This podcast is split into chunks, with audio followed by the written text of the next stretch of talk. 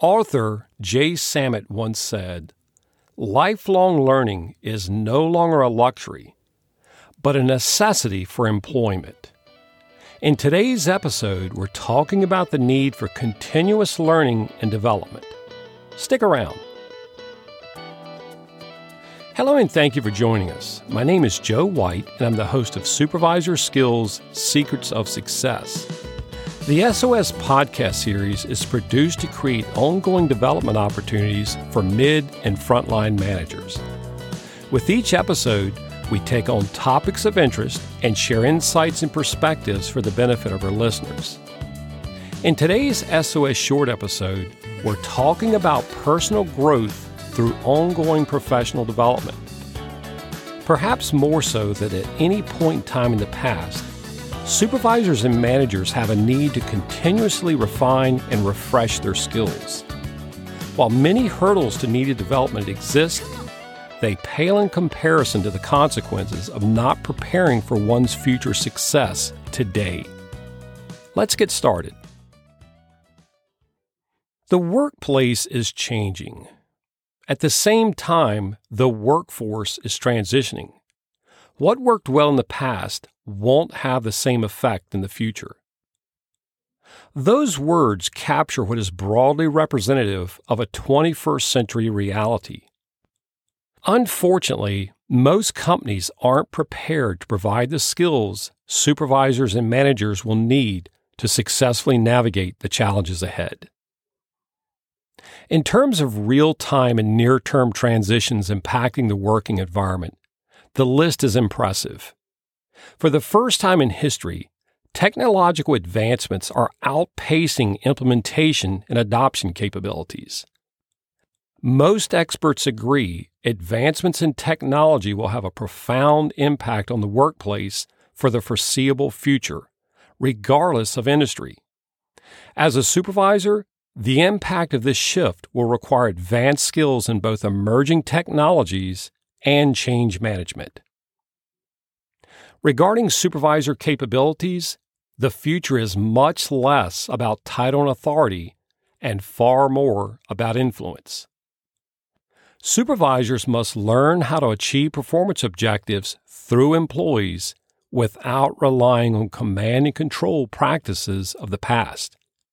Essential skills moving forward are those involving interpersonal relations, collaboration, and team building.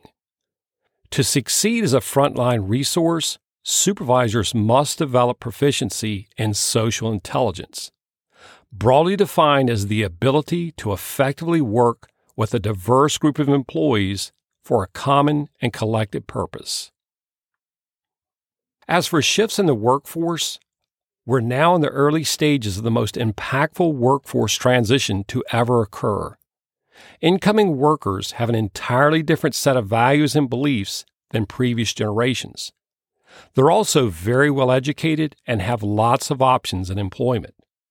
Most won't work for authoritative or autocratic supervisors and prefer being coached and not managed.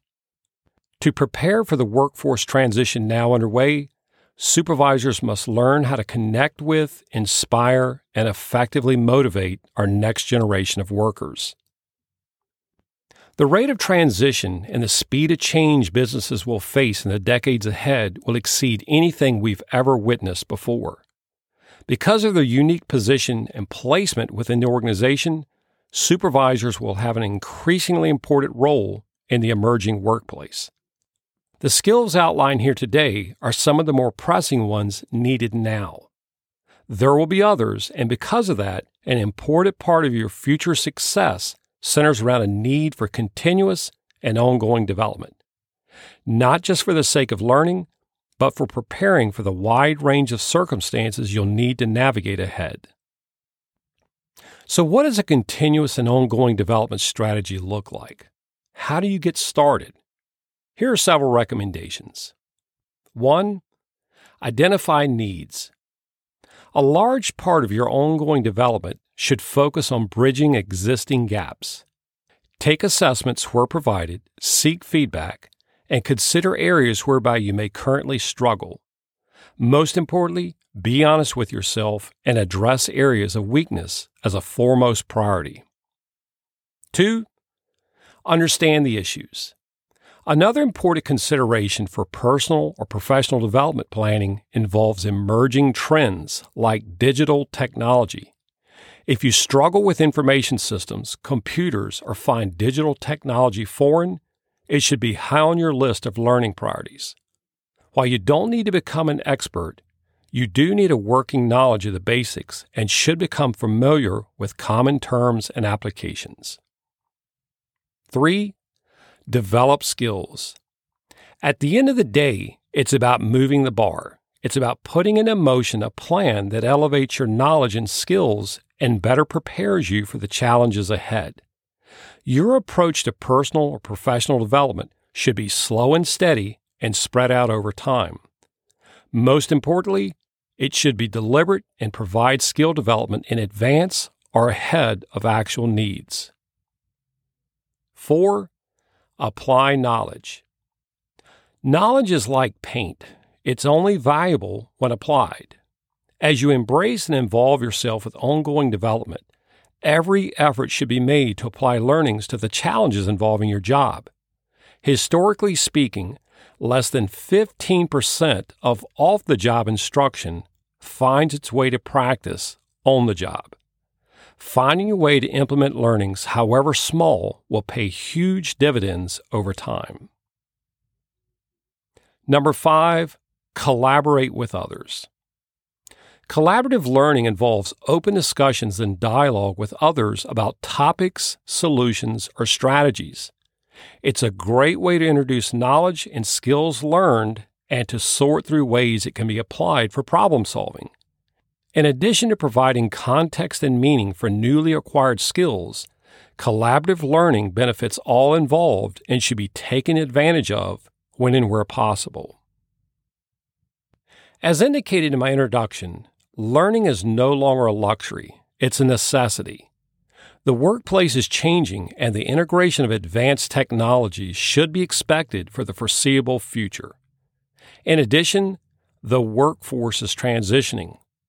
What worked with previous generations no longer will. The only way you can prepare yourself and stay current with the skills needed for the challenges ahead is to invest in your future through continuous and ongoing learning and development. Thank you for joining us. I hope this information will help you grow and improve as a supervisor. We look forward to sharing additional podcasts with you in the months ahead and welcome any suggestions you might have for topics you would like to see us cover. We're always looking for guests and enjoy sharing insights and success stories from the field. If that's something you would like to be a part of, just let us know. The S O S Podcast Series is brought to you by A E U Lead, a consultancy dedicated to the needs of mid and frontline managers. We value and appreciate any feedback and would encourage you to review and rate your experience with this show wherever you access your podcast. For additional information about A E U Lead or to follow us on social media, please use the links in the show notes accompanying this episode. That's it for now. Stay safe. And thanks for listening.